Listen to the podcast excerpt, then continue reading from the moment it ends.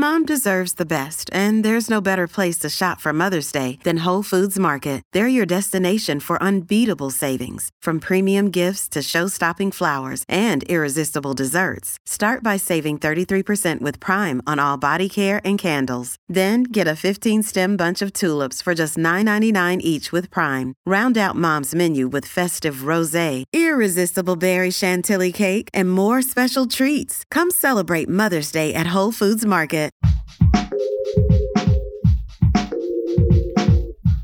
What if you could become a better person? Not by working harder, but by taking one doable step a day. And not because you're a bad person now, but because there's something inside you that's ready for more. How to Be a Better Person walks you through one year of those tiny steps. three hundred sixty-five small but mighty tools you can use in the next twenty-four hours to make a difference in yourself and the world. My mission? To help you live your best life. Hi, and welcome to How to Be a Better Person. I'm Kate Hanley, your host. Today, I want to give you something super simple to do because yesterday's tip, I admit, was kind of a mind bender. Yesterday's episode was about not taking things personally. If you missed it, be sure to check it out, because when you start taking things less personally, you start living on a lot more even keel, and that helps you bring your best to everything you do. Back to today's episode.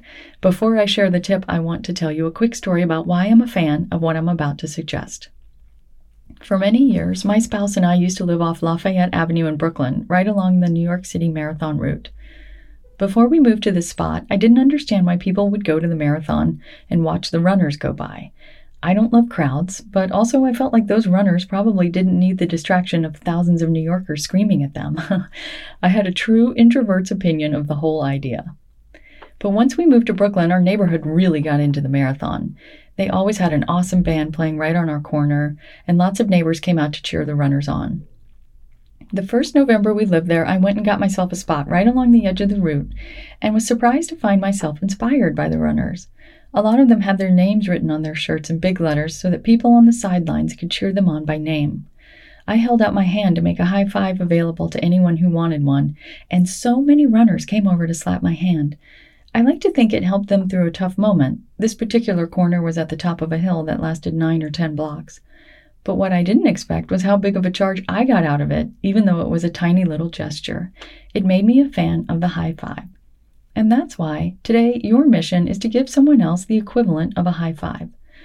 I don't necessarily mean literally, although it is fun and gratifying to slap someone else's hand.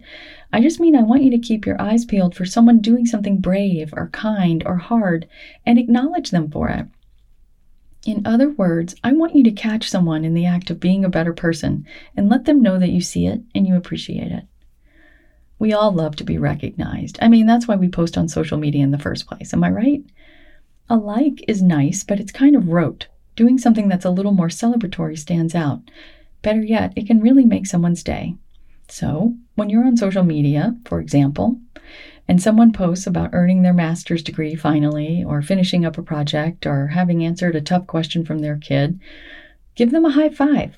You can use an emoji. There's one for a fist bump, or a high ten.